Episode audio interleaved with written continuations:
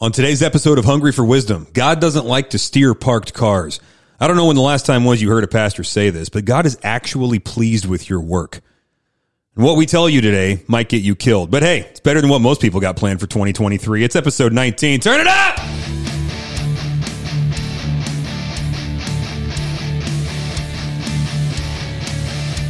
Welcome to Hungry for Wisdom. This is the podcast for people who want to know what God knows. He hasn't told us everything, but man, he has told us a lot. I'm Dustin, pastor at Grace and Truth. If you want to know what God knows, let's dig in.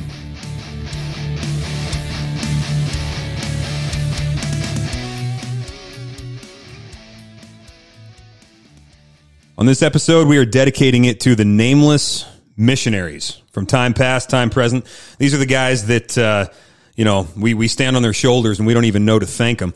Uh, many guys have died in obscurity. Many guys have uh, given their lives without giving any attention to themselves. And they liked it that way. They wanted it that way because that's honoring to God. And so we're very, very grateful to all these guys that we don't have the opportunity to thank. I think about uh, the, the book of Romans. I mean, has there, maybe Romans and John, have there been more, uh, more books in the Bible that have converted, or have there been books in the Bible that have converted more people than Romans and John? You just look at the way the Great Commission has gone forward on you know, Romans alone. And we don't even know the name of the guy that planted the church in Rome. It wasn't Paul. Somebody else did it and his name just didn't get recorded. And so, uh, we, we love these guys and we appreciate them and we're thankful to God for them. For this episode here, uh, if you want to, um, go ahead and give us a follow and leave us a rating, five stars if you think we earned it and share this with somebody. Anything that you do along those lines to help out, what that does is it uh, helps fund the World Hope Bible Institute and the mission work that we do there. So go ahead and follow, rate, and share if you find the content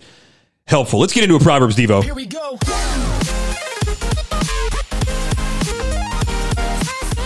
Today is Proverbs 3 21 to 24. It says this My son, let them not vanish from your sight. Keep sound wisdom and discretion, so they will be life to your soul and adornment to your neck. Then you will walk in your way securely, and your foot will not stumble. When you lie down, you will not be afraid. When you lie down, your sleep will be sweet. Okay. Uh, if you've been listening to Hungry for Wisdom for longer than 30 seconds, you know what uh, what Solomon just did here. We've called it a couplet. We've called it a parallelism. I've hammered this home over and over and over again. He's making the same statement twice, at least, to get at it from two different angles, at least. So this kind of, uh, you know, Hebrew poetry, this is their version of rhyming, right? Like they didn't care so much about rhymes with words like we do. What they did was they would rhyme ideas, right? So like as where whereas we would say a fool convinced against his will is of the same opinion still, right? That's that's a proverb that's very western because it rhymes. They would say why is there a price in the hand of a fool to buy wisdom when he has no sense? That's Proverbs 17, 16. So there's no rhyme there, but both of these parables or both of these um, uh, proverbs mean the same thing. They mean it's a waste of time to argue with a knucklehead, right? So in Proverbs 3, Solomon is doing this idea rhyming thing, and he's going on an absolute drive by. It's a shooting spree of idea rhyming. He, he pairs up these ideas to give us a well rounded perspective of the issue, but to do so in very few words. So, like in regards to wisdom, th- there's some, some pairing together. There's vanishing, and then there's keeping it in this passage.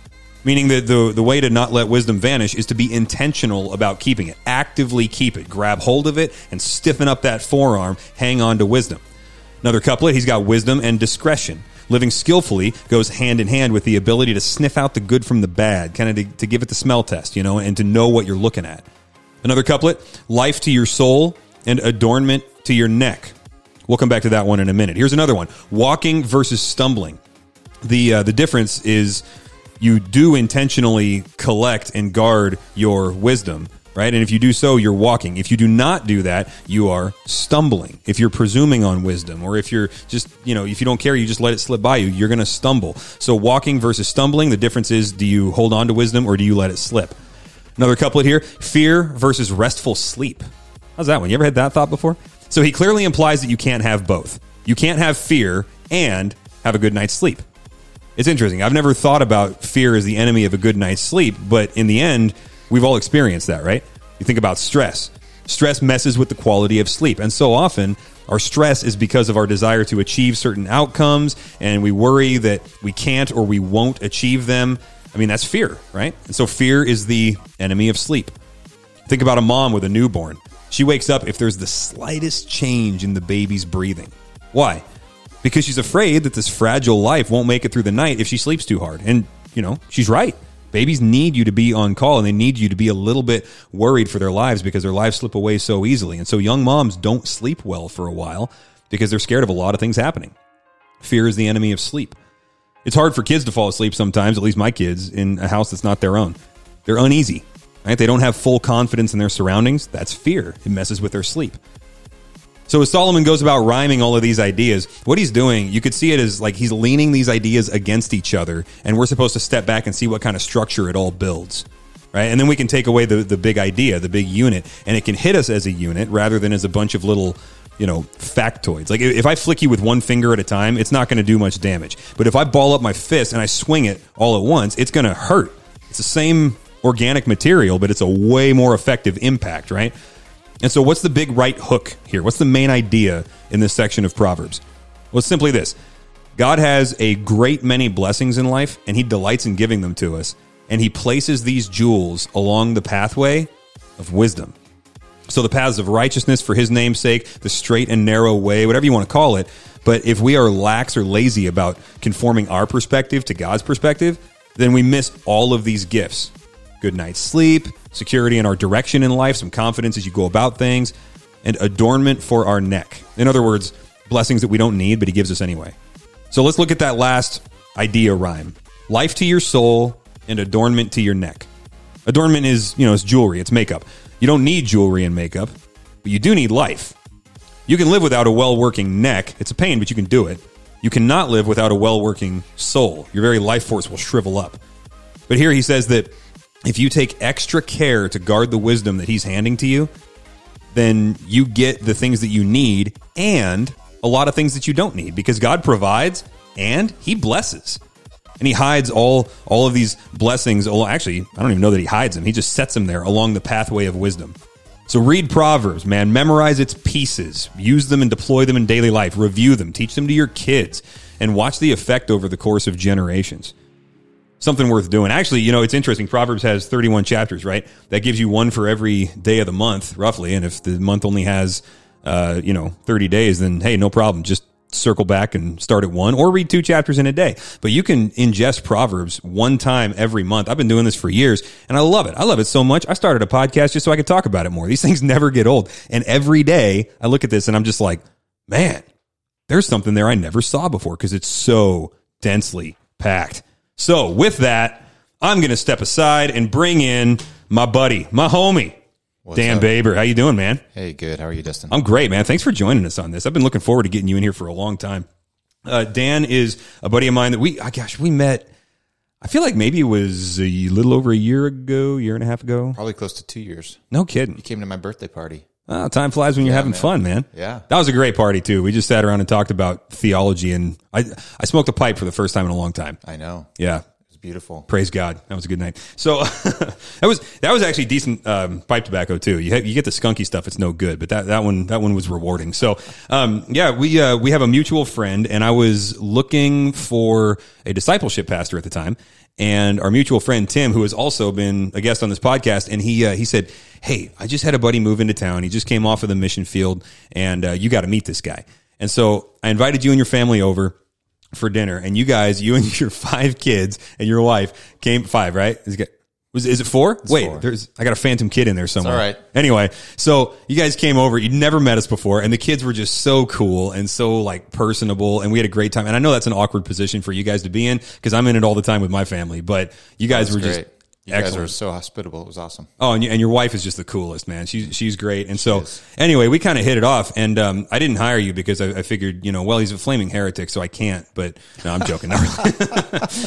no, but you you were going a different direction with stuff, and I'm really happy to see what God's got going on with you now. But we just kind of hit it off, and we've been kind of running in the same circles and working on some of the same ministry projects um, ever since then. So when you came back to the U.S why don't you just give us a rundown of kind of what what happened there? Where were you? Mm. You know, as near as you can say, yeah. what what were the circumstances that brought you here, and and then had you actually stay here? Yeah, absolutely. So at the time, we were uh, living and serving in northeast Thailand, up in the city of Chiang Rai, and uh, um, I had served on a team there, of primarily uh, Thai nationals.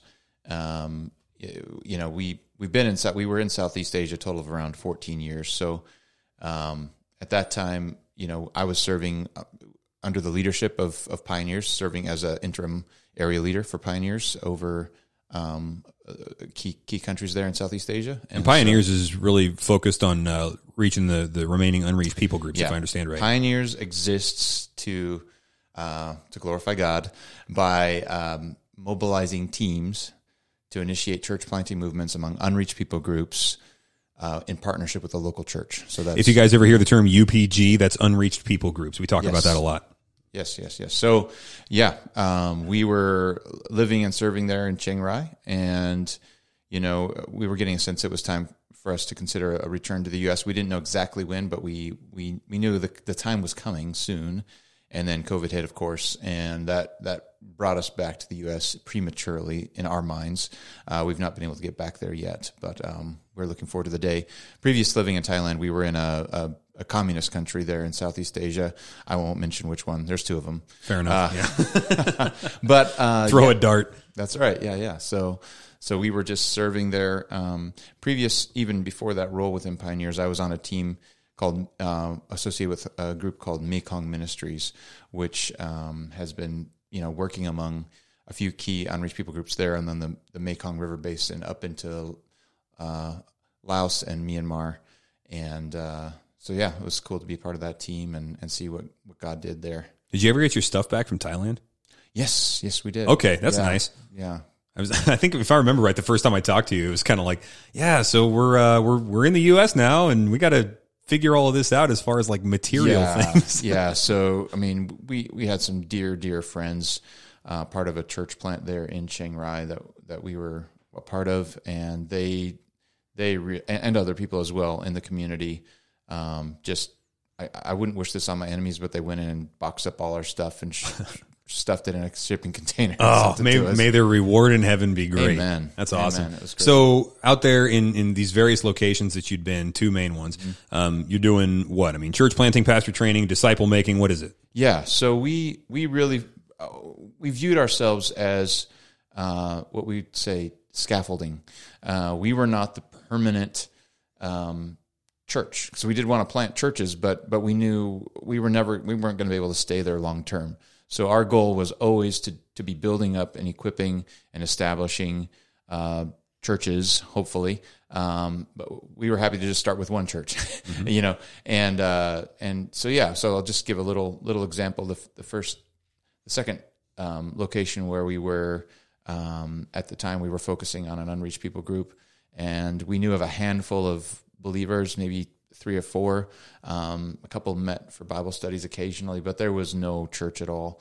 Um, and then God just kind of broke through, and and there was a, a prominent person who had an experience, a power encounter, uh, where they they witnessed uh, a person who was demonized get delivered uh, just because they came in the door and they're like, Jesus is here. We need to listen to this guy.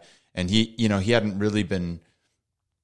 I mean, he had accepted Christ, but it hadn't really been a significant shift in his life. But he realized, oh my goodness, this is real. This power is real. And so uh, he and his family started the first church among that people group in that region in their house. Wow. Um, eventually, they they built a building out back in their backyard, and and uh, to this day, they're you know church elders um, there with. so this guy was getting oppressed by demons or whatever. yeah. There was a with. there was a relative who um, who was basically he. Okay, so the story is he um, he. Let me see here.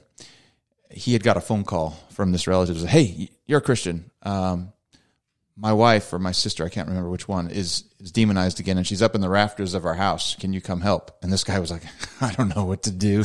he went to go talk to the missionaries. Missionaries were all out of town at a uh, missionary conferences. Missionaries like missionary conferences. Yes.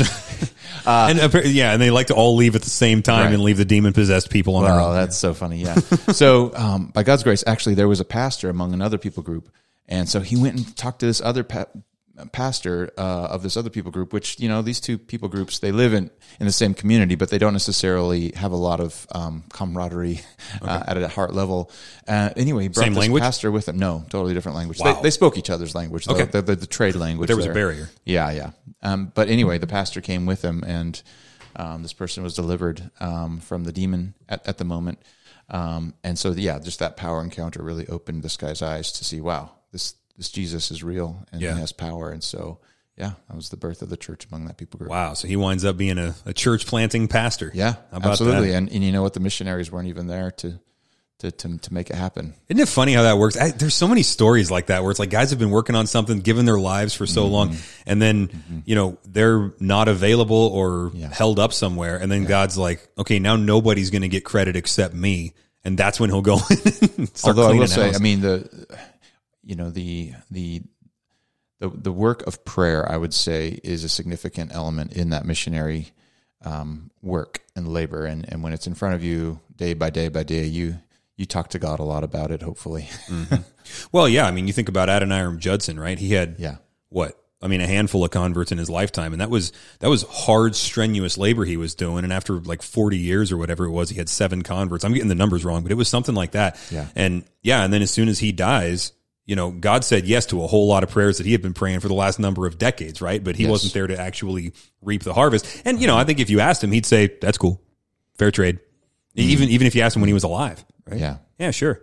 yeah, and just the confidence that God answers prayer even Yeah. once you're dead is Yeah. a hard one. We like the microwave uh, option. Right. That's why I do a lot of short term missions is because I like to see all my results right now and then not have to worry about the investment in the future. But I mean, short term versus long term missions, that's always kind of a, uh, an interesting discussion to have because, you know, short term missions can do a lot of damage and they have before, right? I mean, you go in there and you, you tell people, Hey, here's how you follow Jesus. And it winds up looking extremely, um, American or pragmatic or whatever. And, and there's not really a lot of life investment, right? Yeah. So now the way I'm doing short term missions, hopefully we can avoid that with our strategy because we try to be very aware of that and go the other direction. But the the long term side of things, well, I, I guess it- it'd be interesting for me to hear your perspective from having been on the field for what you said about 14 years mm-hmm. and to see the interplay between long term and short term missions because that's something that we all got to navigate a lot because not everybody is called to leave their native context permanently, right? So how does the local church then with short term mission teams fuel the Great Commission? I mean, how do you see those two interplaying? Yeah, I'd say short term missions is a, a pretty novel concept in the last maybe 100 years with airplane travel. Ease of travel has really made that even even a paradigm, you know, reality. Um, I mean, someone could argue that the Apostle Paul did a lot of short term because he that guy never stood still. He seemed to be always on the move. You know, His Although- definition of short might have been a little different than ours. but yeah, a year yeah, or two, right? maybe. um, Six weeks if he gets kicked out and, persecuted. until they beat you. Um, so yeah, I, I have I have mixed feelings about short term. To be honest, on the positive side, I'd say very few people on the mission field long term didn't go on short term trips. Oh, so it's, it's like an incubator. Absolutely. So you you you you get to to see you see the world in a totally different light when you when you go overseas, and so it you know I think God uses that profoundly to call people to the long term service. Um, again, uh, there have you know just because things are done poorly doesn't mean they're necessarily bad in nature. Um, even long term things can be done very poorly as well. Well, give us some Yes. instruction. What are some common pitfalls that short-term missions or missionaries or whatever fall into that would that would yield a comment like that was done poorly? Because we want to avoid that. Yeah, yeah. So, um, poor things I would say is is when you you come into a context and uh, you are um, there to um, oh golly, uh, there's a lot of poor things. I'd say um, the person that that is your contact point on the mission field like who is the person that you are serving when you get there? Is it a is it another missionary? Is it a, a, national? Those are kind of the two two options.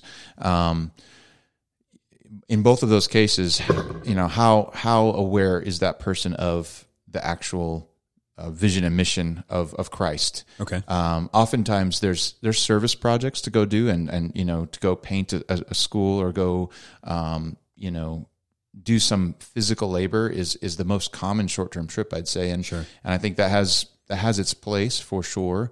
Um, however, uh, one of the the downsides is um, often in in these contexts there's people who know how to do physical labor and if you were to um, provide an employment opportunity for those people, that's that's a blessing.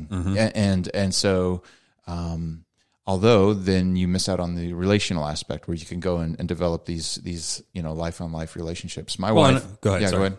Uh, my wife, you know, was a part of a group that would go down to um, different countries in South America, and they would plant churches, uh, or or they would help with building projects for churches. However, um, her leader was very astute, and on the last day, they weren't done yet with the project. Um, there was nationals working alongside with the the American team, and then on the last days, like he said, no, they are going to finish this project. We're going to go have fun at the beach, and basically saying this needs to be their project. They need to finish it and own it themselves. Uh, we're not gonna we're not gonna bring it over the the finish line essentially, Yep. and we're going to do that intentionally, not because we want to just go have fun, but this is actually very strategic in saying, no, this is your church building. You need to sustain this and keep it. So there's there's there's a lot of things I would say. Oftentimes, uh, unfortunately, the contact person on the um, the field side. Um, maybe just the first person you met that was a Christian that spoke English, and and they become the filter by which you see the entire situation. Um, if you're the trip organizer, and so I'd say um, sometimes they're great people, and sometimes they're they're schemers. So um, my recommendation is always, you know, meet meet four or five different pastors or four or five different people in ministry that have a good reputation, and and and elicit their observation of the needs of the people, their observation of the needs of the church, because oftentimes um, these people, especially in, in places that are are frequented by missions teams. They they get their pitch down, and and all of a sudden, like I'm just the next Billy Graham. If only someone would come and support my ministry. Well, they're doing that with 20 other churches, maybe, and you have no frame of reference. So I think- Christians are people too, and sometimes they get scammy, especially in, in cultures where that's not seen as necessarily a negative thing. You Absolutely. know, I mean, I, Yeah. I spent a lot of time in Africa getting hit up for money with some very creative pitches, right? And these guys are solid Christians in their doctrine. These guys are pastors, but it's just culturally that's what you do. So you got to sniff some of that. Dude, I got um, I had a driver once that he tried to rob me in a like a dark dark place, and I'm like, "You're my driver. You're supposed to be helping the mission." And he was trying to like he's trying to stick me up for money. I'm just like, "That's messed up, dude." So Yeah. yeah. If, and but at that point, he was my my contact for understanding the situation into which we were going. So yeah, I see what you're saying as far as getting the multiplicity of input. It's Proverbs 18. And and you know there's a deep christian value of helping the poor i mean that was the one thing even in the book of acts they're like you know ironically it was the church in jerusalem saying to the the mission field don't forget to help the poor here in jerusalem Whoa, whoa, run that run that by me again. That, that's a, that's a I've never seen it from that angle before. Say it again. uh, the the people who were receiving the gospel were the ones that gave generously to the church that was suffering in in the, descending base the established church. that's right Yeah. so it was actually opposite than what we tend to think of wow. And so, one of the biggest problems I see is the fact that the church in the West thinks the primary problem is a lack of funds on the mission field. That is not the the primary problem. And um, one of the things that I'm really um, working hard at now is uh, a little bit more formal theological training for global leaders because there is there is a famine of theological um, uh, depth and understanding in the emerging church, especially among leaders. And so, um, I love what your mission does is going around and tr- trains and spends time with with these emerging elders and, and teachers and leaders in the church. That's actually the term we use is theological famine relief. Yeah, um, because I think there's kind of what we see happening in our broader culture this this idea of privilege guilt when it comes to um, physical resources. Well, we really kind of play into that narrative when we go overseas and we, we see the main problem being physical suffering. Yes, I love what John Piper says. Yes, the church is against suffering, both on earth, but primarily for eternity. And so we see our priority uh, to, to, to reach people with the good news of Jesus Christ, and of course to love our neighbor as we love ourselves. That's what that's what adorns the gospel is, is those actions. Unfortunately, typically we lead with those those uh, those more um, I'd say easy ways of serving and helping. Sure. And I would say a priority of the ministry of the word is is really what I'm convinced about. Well, and I think there's something worldly about that too, just in the sense that you know if if if the immediate physical needs are if they're a distraction to us from the the spiritual needs, the the primary, the eternal needs, then it seems that our, our focus is still on the things below and not on the things above, at least in some way. And that's not to say, I mean, like you're saying, that's not to say we ignore the physical needs. Like Absolutely. alleviating human Absolutely. suffering is is huge to Jesus. He wants that done, right? But not to the exclusion of the. Well, actually, and and this uh, this pastor that was you know delivered from demonic oppression. That's I mean that's a great example, right? He had an immediate need and it would and, and God wanted it met. And now there's a larger plan in play and that needs to not get neglected right? Same thing with hunger same thing with uh, you know nakedness same thing with famine all of that stuff. So yeah and I think the um the the short term the short term mission uh, paradigm that is so um, easy for us to jump onto in the West. I think there's a lot of advantages to that, but yeah, one of the one of the drawbacks may very well be we're only looking at small problems because we're only going to be there for a week, and we can only do small things to solve small problems. You know, and then you just miss the forest for the trees. Maybe I don't know. Absolutely, absolutely. That said, we, I would say, probably the most potent and effective um, type of short-term team is something I got to lead just a couple years ago, actually with a few folks here in the Tri Cities, um, and we called it a prayer journey. And we we said, listen, what you need to do is come over here with a group. We're going to go prayer walking through these unreached villages where there are zero believers, and and then go have some time together with the national missionaries who are going out to these places and enduring persecution and, and pray for them. And you know that is very um, counter to the mentality I think of of it's just it's just hard to get a lot of great you know Instagram moments when you're praying I guess um, and it really speaks to our theology of prayer. Do we really think that talking to God is important? Do we really think that He says to pray to Him to, to the Lord of the harvest to send laborers? You know, um, I had just a joy, and I know God's going to answer those prayers because they were in line with what Christ commanded to go and make disciples of all nations. Like He's going to answer that prayer. And we can learn to do that here too. Abs- absolutely. Well, Actually, you know, when I came out to West Richland, I was coming from Kennewick Baptist, and there were some folks there. It wasn't my idea. They said, "Hey, we if, if our music pastor is going out to West Richland to preach, we need to prayer walk that city." Mm. And so we all we met over at Yokes, and there were a bunch of us that just we mapped it out, and we all had our assignments, and we spread out and covered different neighborhoods, and we walked through and and prayed. And I mean, I gotta figure that some of the people that I get to see come to Christ now, and the people that we get to see discipled, that's God who has a very long memory, right? Saying, you know, this this twelve year old kid gave up his Saturday morning and prayed for that, and I said yes. Now nine years later, Absolutely, absolutely. And I mean, we don't have to get that innovative. God, God made his his his strategy quite simple. You know, go go and go and ask. I heard somebody say it uh, on a, a podcast a couple years ago. Said, you know, the the church has pretty much had the market cornered on clever for the last thirty years. Can we just stop? Maybe, maybe. Yeah, can- right. Yeah, and in some cases, utter failure. But I mean, the, the best graphic design in the world, some of that's coming out of churches, you know. And there's nothing wrong with any of that. Use your gifts, use your skills, and fine. But if we're relying on those things, then the, the power of the mission of God just gets sucked right away because He's like, okay, there, there, there's your power. See how it works, right? And we see the fruit of that now. So yeah, oh back to basics, man. Always, it, it is no trouble for me to remind you of the basics. Yeah, Is that it- Philippians one? I think that is. Yeah, and then I was just reading First Corinthians where Paul over and over again says, "Listen, I toned it back when I was talking to you guys. I sounded a little bit hillbilly when I was talking to you guys because I didn't want you to get distracted with my fancy theological terms and and how great an orator I was. I I was dialing it back on purpose. I was, you know, I was doing a little Mayberry accent was with you guys. I don't know. Well, as far as the mission strategy goes, I mean, there, there's really something to that because, you know, Americans have the resources and the reputation when we go in somewhere, oftentimes that we could flex. Right. I mean, Oh, when, yes. when the white guy shows up, people come to, to hear. I mean, if I go into a slum in Kenya and I set up on a street corner and start preaching, I'm going to have a thousand people there in within minutes. Yeah. You know, Yeah. and that's, that's really dangerous. Absolutely. Yeah, yeah. So let me ask you a question. This is this is really a diversion, but it's something. It's a thought that hit me yesterday. I'd like to get your thoughts on it. Um, I'm, I'm riding home, and it, it hit me that even though I'm a young guy, like you and I are roughly the same age, right? I think probably within a couple of years of each other. And I'm a young guy. I've now done mission work under four presidential administrations, right? My first trip was uh, when I was 17 and Bush was president, right?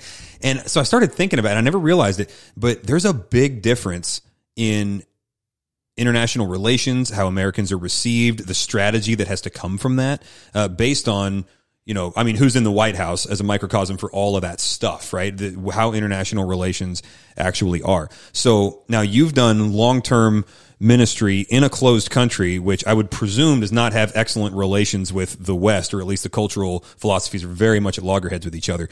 So what what should we be praying for politically in, in a season like now that's very politically tumultuous in the West. I mean, we're seeing the beginnings of civil unrest for the first time in any of our lifetimes, right? How should we be praying for, for our political leaders and situations so that it accomplishes the mission? Because I want people to get past this whole, God, please help my candidate get elected. That's like really short sighted, right? Mm-hmm. But we are supposed to pray for the king. I mean, First Peter two is really clear. First Timothy two is really clear. Jeremiah uh, twenty nine seven six and seven is really clear. What are these prayers supposed to sound like? Do you think? What serves the mission? Oh, that's a that's a challenging one. I mean, my context is very unique. Um, I would say it doesn't matter quite as much as we might think globally. Uh, for the average person, um, they're not following American politics maybe as much as we we are here. Right. I think just as you know, um, at this point, you know, um, um, man, that's a great question. I think as long as our passport works when we go places, um, people have a lot of, I think, grace towards Americans because deep down, I, the reality is a lot of people would love to live here still. Hmm. It's still seen as if you can get an education, if you can get your kids to go live in that country where all those, because they know there's a melting pot here. They've got relatives here, some, you know, especially if they're in the higher kind of strata of society. So at this point, I think America in the eyes of many is, still seen as a positive reality, no matter who's in government. Now, granted, if we're if we're if we're droning people in your on their balconies, you know, maybe you don't have such a such a high view. I don't know. Um, I think no matter what, once you know, it seems pretty evident that um, it, if we get directly involved in any any you know battlefield situations, sure. that's going to have major effects. You know, once there's lines drawn and axes drawn around the world, that's going to really limit our capacity to travel. So I'd say we're strike. We need to strike while the iron's hot right now, while, while passports still work to almost all the countries of the world. Mm. Yeah, you know something that I noticed was I went to I went to a closed country under um when let's see what year was this. So I went in like it was like 2017 and then again in 2019 or something like that. Anyway, I went to this closed country and it was during the Trump years and he was kind of seen as like this this like crazy eyed sort of like I mean internationally speaking when you know I suppose a lot domestically as well he was seen as this guy that would hit a button just because he wanted to see what would happen right? And so so if so I actually that actually gave me some cover when I was in that country because the basically the worst thing that would happen to me was I'd get roughed up a little bit sent on a plane and, and sent home right that's from from what I'm hearing in that same country with guys in the field now. That's not necessarily the case. They don't feel like they've got the the cover from their own government, mm. and that affects the methodology of things, right? Absolutely. So, what about the sending force on on that side of things? Is it is it at what point do you adjust, and at what point do you say, "Hey, this is the way it's been since the first century when the church started. We just go as God gives opportunity." Yeah, I think we we've had it very very easy for the last fifty years, relatively speaking, depending on where you're going uh, when it comes to international relations. Um, I think that's changing very rapidly. Trump was, I would say, he himself operates on a um, honor shame dynamic, which that's an actually, interesting observation. Which yeah. is actually quite in line with most worldviews around the world. So people totally understood Trump that I that I talked to. They understood his his his basic framework and worldview. It very much lined up with a more tribal vision, mm-hmm. like you honor me, I honor you. You dishonor me, I I come back at you harder. And, I cut your yeah yeah yeah yeah kind of all the, of that yeah kind of the mafia mentality is right. very much understood by because that's actually how all governments functioned until about 500 years ago. Hmm. Interesting. Okay. So then being in a being in a closed country. Now, what was your term for that you told me before we hit record? Creative access countries. I love it. You said uh, so you said there's no such thing as a closed country. That's right. That's right. Yeah, no, there's no such thing. You just have to be creative to get there. Love it. Well, now that that brings up an interesting question, and you know, I don't know if this will be something that our uh, most of our listeners really care about, but I think it's important to get into when you get like like the ethics of working in closed countries where you can't say everything and you can't tell the whole truth all the time if you expect to accomplish the mission, right? Um, situations where and I got to be careful because this is going on recording. I mean, if guys are sitting down having a cup of coffee, you can talk a little more openly. But like situations where you know it goes everything from you got to be careful what you write on a visa application to hey, do you pay this bribe to get across that border with this truckload of illegal Bibles? Now, everybody you know, everybody, every Christian is going to look and say, "Oh yeah, smuggle Bibles in, no problem." Like you can break that law of that country, and we're fine with it because you're getting those people Bibles. What if you have to pay a bribe to get across the border, right? And then what if the bribe is actually written into the structure of the salary of the policeman there, so that so you know they don't get paid very much because they know that bribes are part of the job. So is it? It's illegal, but is it really like in practice? So you wind up with all these ethical conundra i guess would be the plural of conundrum i don't know in in in methodology. So how do you sort through some of that stuff when you're when you're breaking laws? And i don't want to hear any personal stories from you i just mean you know any missionaries had to think through this stuff. So how do you think through those issues? Yeah so i think everyone's got to you know listen to god and his word and and pray and listen and and and, and not violate their own conscience. So that's very clear, even if it's just you know other things not not regarding you know international law.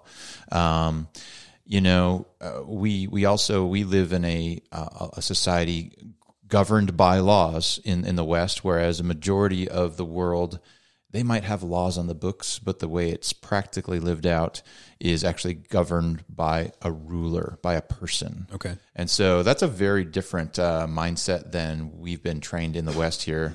Um, another thing, you know, look at the Proverbs, you know, it, it never says not to pay a bribe. It actually says, hey, actually, you know, sometimes you have to grease the skids a little bit to get things done. Dude, I got Proverbs. nailed for saying that. I said because I, I, was sorting through this issue and I said uh, I was I was kind of thinking out loud with somebody. I said, yeah, the, the Bible says that accepting a bribe is an abomination to the Lord. You know what's interesting? I don't think the Bible ever says not to give a bribe. And they yes. were and they said, well, what about you know bearing false witness and false weights and balances and measures and things like that? And I said, yeah, bearing false witness though that's that's against your neighbor in a legal context in, in court to condemn him, right? Like, and so I was just sorting through this out loud, having this ethical conundrum mm-hmm. turn over in my head. Mm-hmm. And the person I was talking to couldn't even believe that we were like, like, how dare you even consider this? It's dishonest. And I'm yeah. like, yeah. Well, I mean, I, I'd say to pay someone to do something they're not supposed to do, I, I find that to be problematic. But if you're paying them to do something that they should do, I think that's okay you're you're you're not paying them to be dishonest or be, be unrighteous. You're paying mm-hmm. them to do their job. And so oftentimes, you know, I just considered it a service fee because that's how things get done in many yeah. parts of the world.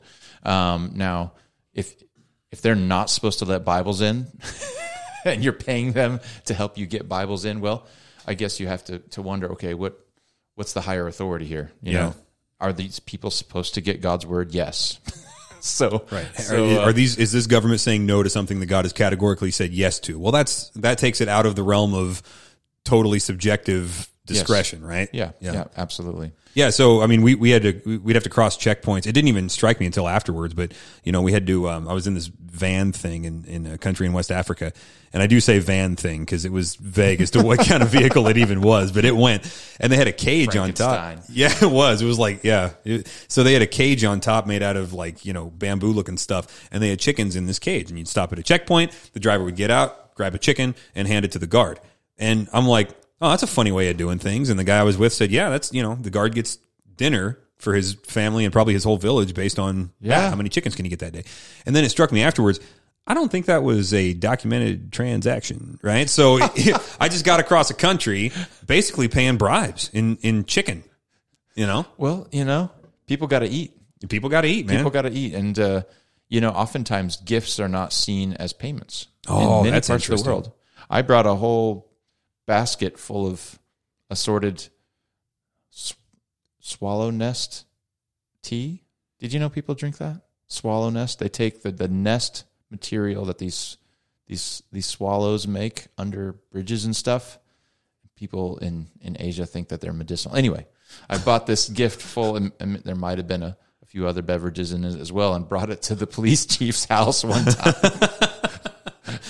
Talking about greasing the skids. just to get a signature. this is what we call methodology. It didn't ladies work. And gentlemen. It didn't work. Really? do. He took the gift though, didn't he? He did. Oh gosh.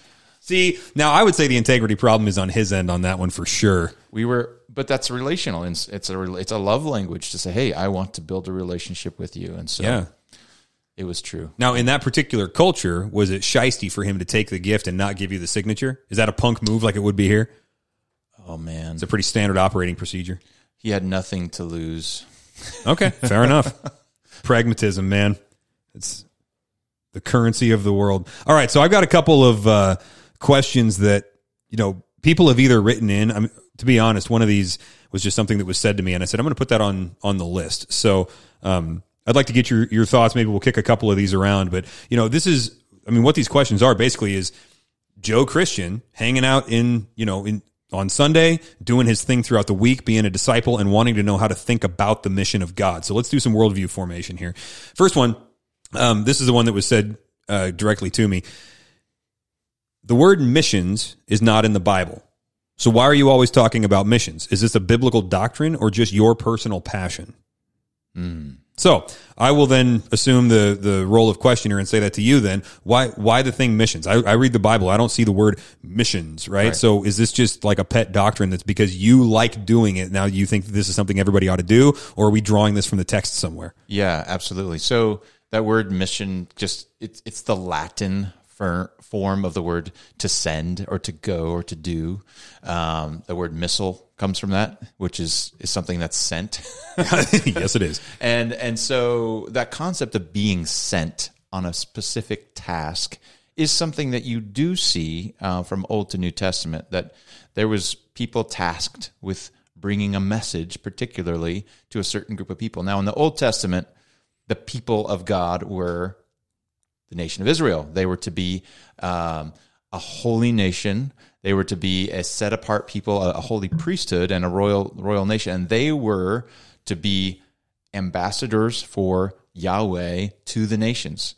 And now, what's interesting about that paradigm was they were not sent to other physical locations. They were supposed to stay in Palestine, but they had the privilege of of the temple of Yahweh right in their midst. They had the law, the written word of God there, and and we see when when Solomon dedicated the, the the temple, there was actually a whole section of the temple that was called the court of the Gentiles, where people, nations from all all the surrounding countries were allowed to come and encouraged to come and bring their prayers before Yahweh. So there was a more of a come and see aspect uh, to God's people then, but we see a real shift in the New Testament where um, God uh, in Christ actually commissions his people to go. He flipped those arrows around. He said, "People aren't coming here so much now. You're going to go out there." Were Absolutely. you now? uh, Should I tell your pastor that you played hooky and listened to my sermon on Sunday? Because that's exactly what it was. I just did uh, Jesus clearing out the the temple, and I, I explained the whole court of the Gentiles and whatever. So Sorry, no, it was just the spirit. Just I don't know. I think it was the spirit of plagiarism, but yeah, no. Do continue, really. yeah so so this idea of being sent uh, being sent with a message um, to to people who are different than you. So i mean you you do have the kind of the, the prophets in the old testament kind of the, the typical um, stereotypical missions passage from isaiah 6 where isaiah encounters the glory of of of christ of god in the temple. And uh, the question is who will go for me? Whom shall i send? And and and, and of course isaiah responds here my lord send me after uh, experiencing the cleansing uh, there. Um, but but you know, and and even the prophets, they weren't sent just to the people of Israel. I mean, you look at the story of Jonah. Uh, you know, his God really cared about Nineveh, even though they were not His covenant people. Ironically, you know. Oh yeah, I was just reading the end of Jeremiah, and he just goes through like many of the minor prophets do, right? He just goes through systematically to all these nations and gives a prophecy to them. So it's not as though God is indifferent to the nations in the Old Testament. In fact, going all the way back to Genesis 3:15, when God chooses Abraham, he he he he is explicitly says to him, through you, through you and your seed, I'm going to bless all the the peoples is the word in English or the nations. Um, the Septuagint and the you know the Greek New Testament translate that that idea is the ethnos, um, the the different uh, tribes, tongues, and nations we see in Revelation five. So, uh, is this just a pet a pet a pet thing that some you know more modern evangelicals have come up with as a you know a buzzword. No, this is a, a concept that you see from Genesis to Revelation. The, the idea that uh, God God's plan is to ransom by the blood of Christ people from every tribe, tongue, and nation. And then Jesus, when he says, "Go make disciples." Um, of all peoples. That's the word he uses there, of the nations. And if you want to read a book, probably the book that was profoundly impactful to me is John Piper wrote a book one time called uh, "Let the Nations Be Glad," and it's just yeah, it's it's it's a drive by. It's yeah. a machine gun of like here are all the Bible verses that point to the fact that God. God's mission is to make disciples not just of people but of entire nations. Well, and let the nations be glad is a quote from Psalm 96, I believe it is. is it yeah. 67, 96. Okay. I think it's 96 and right. and that's that's Old Testament stuff, right? Yes. Let the nations be yeah. Okay, so the um, you, you might even say that Abram was the first missionary. Maybe, mm. maybe was he the first? Was there anybody before that? I mean, Noah was supposed to. Noah was a preacher of righteousness. Did he? Did he go and leave his native context? I don't know. He pretty much stuck around and built a boat. I think. Not but, enough information. Fair enough. Not enough information. I'll give you that. But we could call Abram a proto missionary. How about that? All right. So then, is everybody a missionary? Our pastor Ben here, the bearded beaver, he uh, he gives this um, uh, this very clarifying statement. He says, "If everything is mission, then nothing is." And what he's talking about is those those um, like if you take a look at it from the angle of church budgets, for example, there was a church down in Texas that said everything we do is mission. 100% of our budget is for missions. And the the wife of the missionary they were sponsoring the, the you know she was walking around and the lady said this to her oh everything we do is missions. She was like there's flowers on the welcome desk. Who bought the flowers? And she was like that's missions because that's welcoming people in and whatever. And it gets watered down to the point where if everything is mission then nothing is right? Well it's common for people to claim that for themselves too and say i am a missionary. I'm a missionary to my the, the people in the cubicle around me. I'm a missionary to my children right? But at some point in there we lose the difference between going and not going, right? So is is everybody a missionary? My answer to the question is no. Not everyone is a missionary. Um, however, there's a term used in the New Testament that I think is quite helpful. Paul, in I believe it's First Corinthians, he says that God's people are ambassadors. Mm. Now, Second Corinthians five. Second Corinthians five. Yeah. There we go. Um, and so what I love about that is an ambassador. I mean, we actually experienced the ambassador of America in the countries we were at. We we didn't actually meet the ambassador, but we went to the embassy yep. where the ambassador lived and he represented this other nation. In fact, when you walk through those doors of the embassy, it felt like, oh, I'm in a little sliver of my home citizen, mm-hmm. my, the, the, place where I'm a citizen. And um, that idea of representing in what you say and you do your king or your sovereign is, I think, a beautiful picture of what everybody does wherever they go because we are citizens of the heavenly kingdom. Okay. In America, America is not the kingdom of Christ. Mm-hmm. Um, it's under the kingdom of Christ, it's under his authority, but it's not our citizenship. In fact, Paul in Philippians, I loved how he used that word citizen. We are citizens of heaven. He actually says that. And this this this idea that we, you know, this this um, nation state is not my home nation state. Yep. I'm a patriot. I don't get me wrong. I love love my nation, and I, I think that's right and, and godly. But um, I think that's a better term than missionary because um, this idea of missionary, I think an analog to missionary in the New Testament is the, the, the term apostle. Yep. A, a, person sent with a message, not a big A apostle, but a small A apostle. And the idea is a person that's going to go not to someone that's like them, not to someone who looks like them, thinks like them, talks like them, um, has the same culture and language, but actually bridging that gap and doing what you can because if nobody does that task, the people in that society are apart from God's supernatural work are not going to encounter the message of the gospel of Jesus Christ. And and and Paul just lays that out just perfectly in Romans 10 when when he says this. He says um, uh, uh, for everyone who calls on the name of the Lord, this is in verse 13, will be saved. Everyone who calls on the name of the Lord will be saved. And he goes on to kind of ask some rhetorical questions. He says, How then will they call on him whom they have not believed? And how are they to believe in him of whom they have never heard? And how are they to hear without someone preaching? And how are they to preach unless they are sent? There's that key word, sent. Um, as it is written, how beautiful are the feet of those who preach good news. Now, you could travel around America and go somewhere else, and and yet, you know, maybe you could call yourself a missionary if you go from here to Texas. I don't know, or from here to to Florida. But um, And there, I mean, there are legitimately different cultures in the. I mean, if you go down to Appalachia or Appalachia or however you're supposed to say that, there's, I mean, they're barely speaking English down there at times, right? Like that's a different culture, that's a different world. A case could be made there. Yeah, and and and when we what we have right now in modern urbanization and the the, the attraction of the city. I mean, even here in Tri Cities, I can go some places and it. I'm surrounded by people from a different culture and a different different language. You know, uh, we've got Afghanis here, we've got people from Myanmar, we've got people from Somalia. You know, you can cross those cultural barriers here without really going anywhere um, overseas. Which isn't to say that it doesn't cost anything because it'll cost you, you know, t- because of the price of gas to get to Kennewick, about what it would cost me to get to India last year. Yes, saying. I'm not taking this opportunity to protest as a Yeah. citizen. I'm just throwing that out there. Uh, yeah, so so Interestingly, by the way, in, in Romans 10 there, when it said in verse 15, how will they preach unless they are sent? That the root word is apostoleo there, or, um, apostello is what it is. So yeah, that's being sent out. And I think that's really important for people to hear that because you, you just said something there that I, I don't want people to misunderstand this.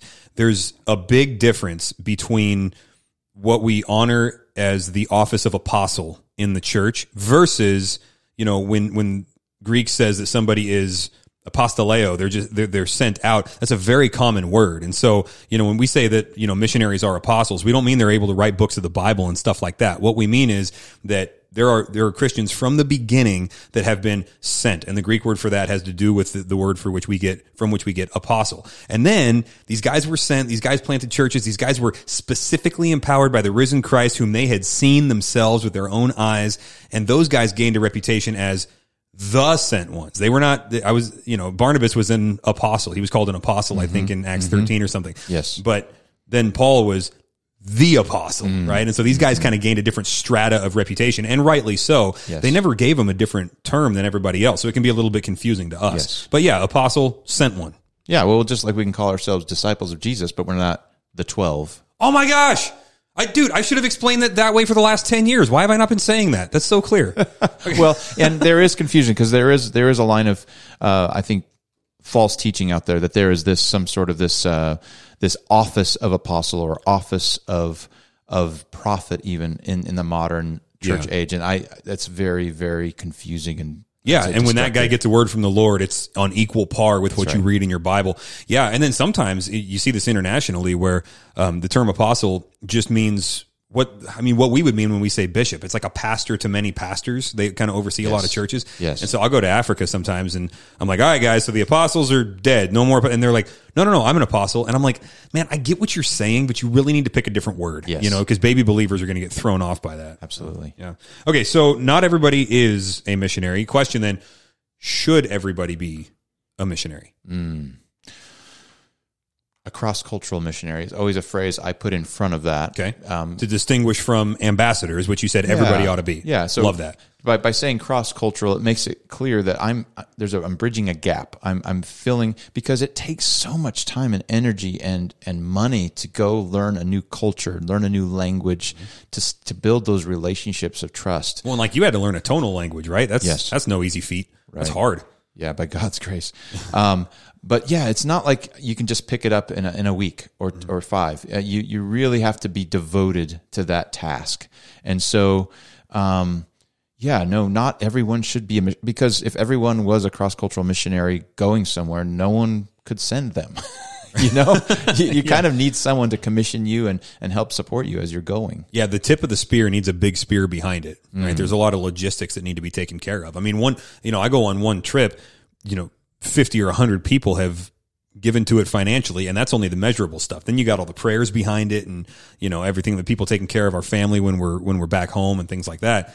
Yeah, so people got to stay. Now, no, don't get me wrong. I think the pendulum swung, right? Like people, you know, we're lacking missionaries, you know, so we're going to call people to missions, right? And then, well, we've got all these people here and, and they think to be a missional person, all you got to do is put money in the plate and send the missionaries. Like, no, we actually all have a role. Well, we have the same problem. If I were to ask, should everyone be a pastor of a church? Mm-hmm.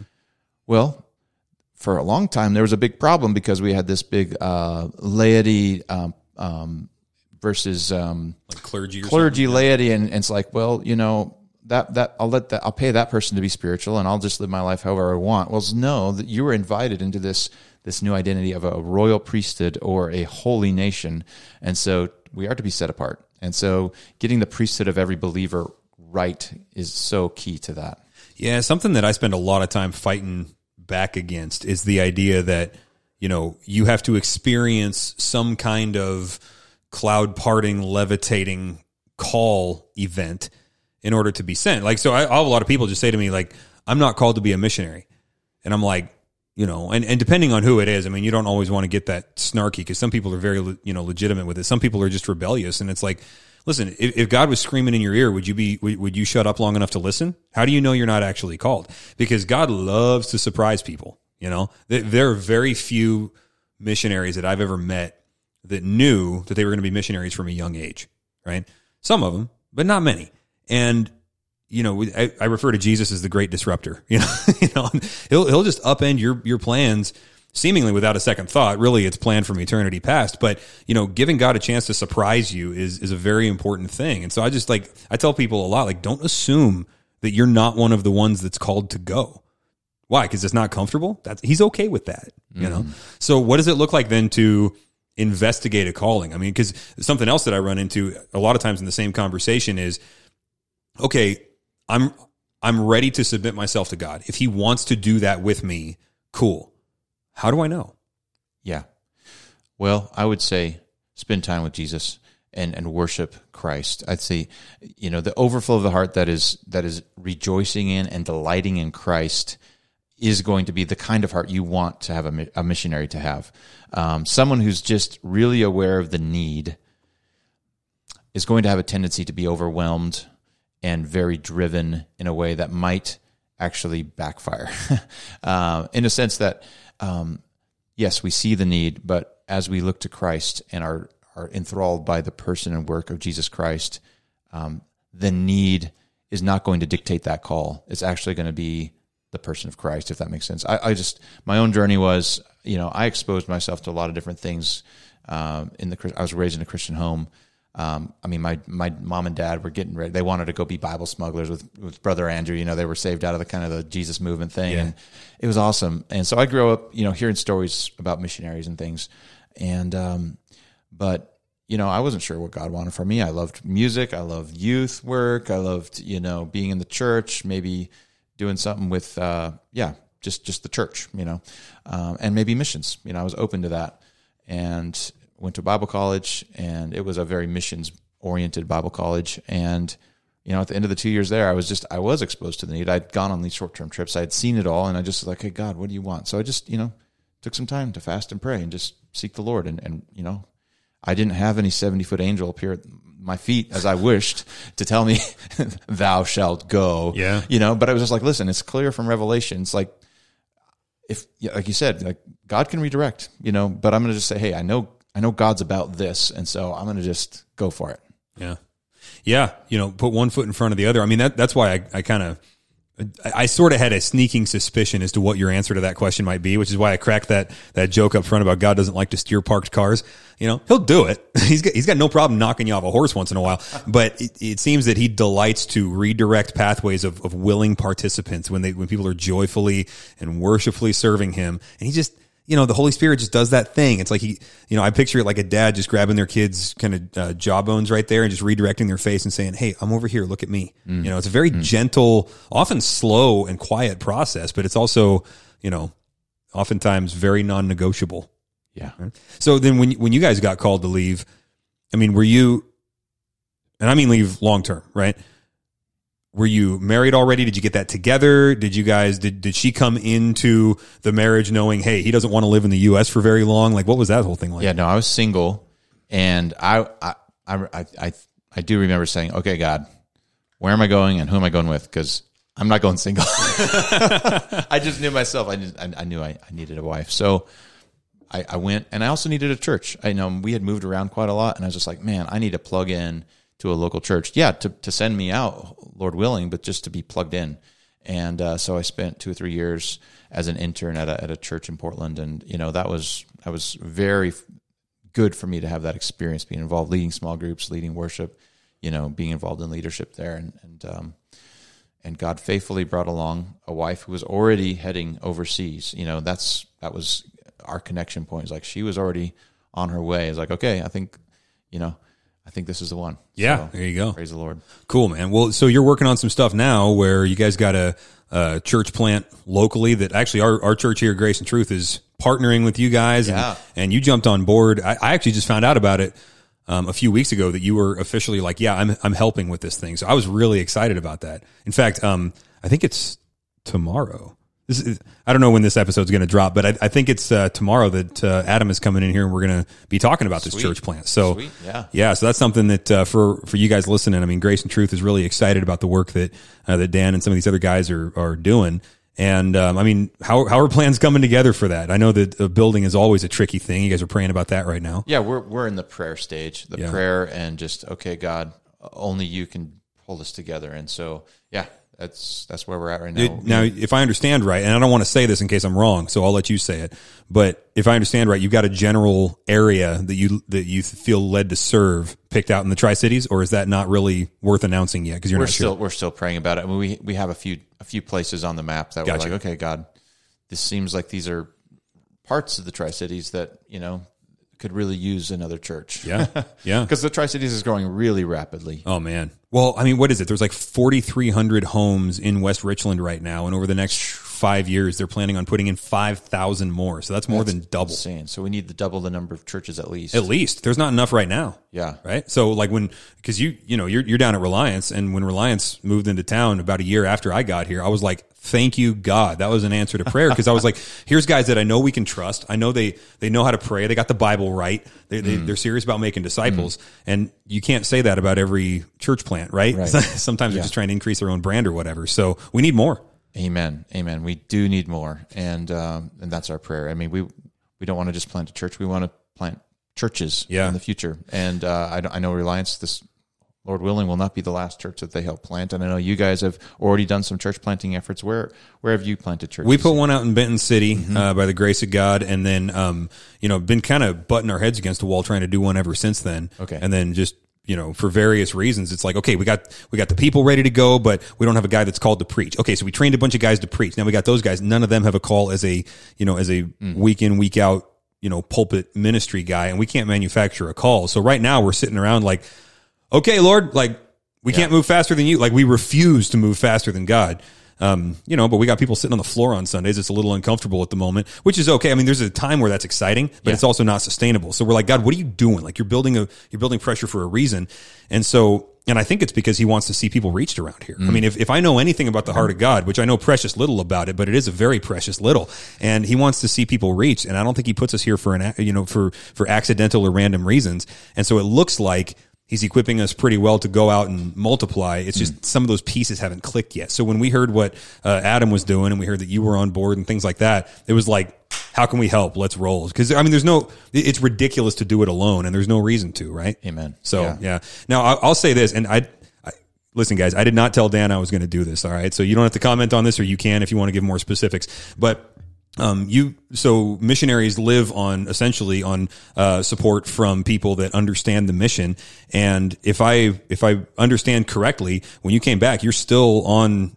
You're, you're still a funded missionary, even though you live here now, and you got various other projects that you're working on with the international community and all this kind of stuff. But that's still kind of the way that food's getting put on the table. And so I got no problem beating that drum and saying, you know, hey guys, uh, if if you want to see some disciples made, then support Dan. Like get in, get in touch with me, and I'll let you know how those channels work. But go ahead and send him some funding. Go ahead and become a regular supporter.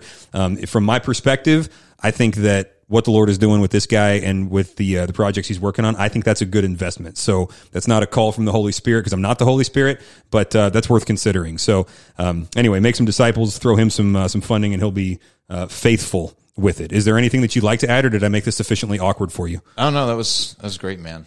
Uh, thank you. Um, yeah, um, another project that I'm working on is something called Fidelis Project. If people are Yes. interested in learning about that, we have a podcast too. You can search Fidelis Project, and uh, we just have a few episodes. Um, That was really good, by the way. When you sent me that episode, you were you were talking with some guy whose name I am not even going to try Curtis and butcher. Sergeant. There you go. Yeah, and and he uh, he was bringing up stuff just about the the inner workings, the mechanics of the mission of God. That I was like, man, I never even would have had that thought. And yet, here's a guy with so much experience that um, can not only bring up the issues, but then explain them and guide us through them. So that was really helpful for me, especially with the position I'm in with uh, World Hope and stuff. I was I was gobbling that up. So I'm really looking forward to cruising through the rest of those episodes. Sweet, yeah. So I mean, we're just trying to resource the global church. I mean, kind of what's going on with um, higher education in general right now, but um, you know, Bible colleges are feeling this as well. It's it's basically like uh, music was in the late 1990s, right as Napster came out. Yeah. because all of a sudden, all this high quality music was available for free, and so the music industry was scrambling, trying to figure out what do we do. Well, it was good in the long run for the music industry because I mean they had to adapt, and so right now there's so much good high quality theological material available, at least in English, on the internet. The problem is people need a pathway to go through it. They need some curation, and then they need a community that they can meet with weekly and regularly and integrate it into their life in an accountable and in supportive um, community. So that's kind of what we're trying to build, not just for global leaders, but for people here in the West. I mean, the post-Christian West has lost the plot big time Oh, yeah. about about the you know the, you know God. It's a it's a theological free for all. That's right. Right. The the internet made it a wild west. As far the the internet made uh, the pursuit of of the knowledge of God the wild west. No rules anymore. Yeah, just imagine someone comes to Christ and then they Google who is Jesus Oh yeah. or something like that. You know, it's like or, or they're, you know they're curious. You know, happens all the time. If you go to Google and you type in what happens, the first thing that pops up is when you die. I kid you not, man. That eats at me. Like that. That one keeps me awake at night. The fact that that many people are searching it, that an algorithm Yeah. is is throwing that right in your face, and they're going to Google for this. and well now they're going to TikTok, Now, yes. and there's literally millions of people coming online every week. You know, millions who have never used it, and for most of them. The only part of the internet they know is Facebook. Mm-hmm. Like they don't even know what a, a website is. It's like I just go to Facebook You ever heard of uh, Global Media Outreach? Ah. Cool ministry. So what these guys do is they buy Facebook ads in different languages, and then you can go ahead and share the gospel with people when they click on this. Because you know, so I, I I was with them for a while, and then it was like. Oh yeah, we want you to be on there three times a day and interacting with people. I was like, ah, guys, I don't know about that. So I couldn't sustain it. But in one day, I got to share the gospel with people in Pakistan and Brazil and like Myanmar and stuff like that because they were clicking on Facebook ads. Yes, you know. So yeah, that's that's the the upside of the Wild West. Yeah, yeah, and there's there's this other group called uh, uh, Media to Movements is another group. I don't know. They're they're all kind of there's all the God's doing so many things in different places. It's amazing, and um, yeah, these strategies again. A lot of these is like it's an open door, it's an open window right now. We don't know how long these Yeah. things will be open. You know, um, uh, once governments figure out how to use AI and all this stuff, it's, it's going to be interesting, very interesting. Yeah, and and the mission is always going to move forward. Amen. Man, it's going to look weird sometimes. If you know, it, it seems. It seems. Well, listen, guys. I uh, give give us a, uh, a follow and a rating five stars if you think we earned it, and share this episode with anybody who you think it might be helpful for. Uh, Dan, I, I appreciate the wisdom that you bring to the table that uh, I, I really think is worth getting out to people. Um, I don't I don't give away that uh, that stool and that microphone cheaply because I want it to benefit disciples when uh, when we spend time doing this. So thanks for being that guy, and pass that along to your your lovely bride for me if you would. I really appreciate you guys, and your kids are just great. Love hanging out with them too. So um, yeah, thanks for everything you're doing, man. I, I thank God for you. Hey, thanks, Dustin. And it has been a real honor and pleasure. And I tell you, um, you're a blessing. Your church is a blessing. We had a great time praying with you guys a few weeks ago. And, um, you know, if anybody's interested to hear more, I'm more than open. I'd love to buy a coffee and talk about missions. Um, Perspectives course is going to be available uh, next year, I Best believe. class ever. Yeah, perspectives. here in the Tri Cities. It's going to be offered at uh, offered at Bethel Church. Nice. So people got to get in on that. It's gonna Great, great, Well, listen, guys, if you want to get in touch with Dan, you can feel free to just hit me up, uh, you know, office at graceandtruthcommunity.com. Uh, hit me up at Twitter, G, uh, at GT Micropastor, or most of you guys got my number. So, uh, you know, holler at your boy. But the world is a messed up place, but we have a gospel that is perfectly suited to fix it. So be nimble with that on your lips. And I look forward to hearing the stories about what God did through your guys' witness and, uh, go make disciples of all nations.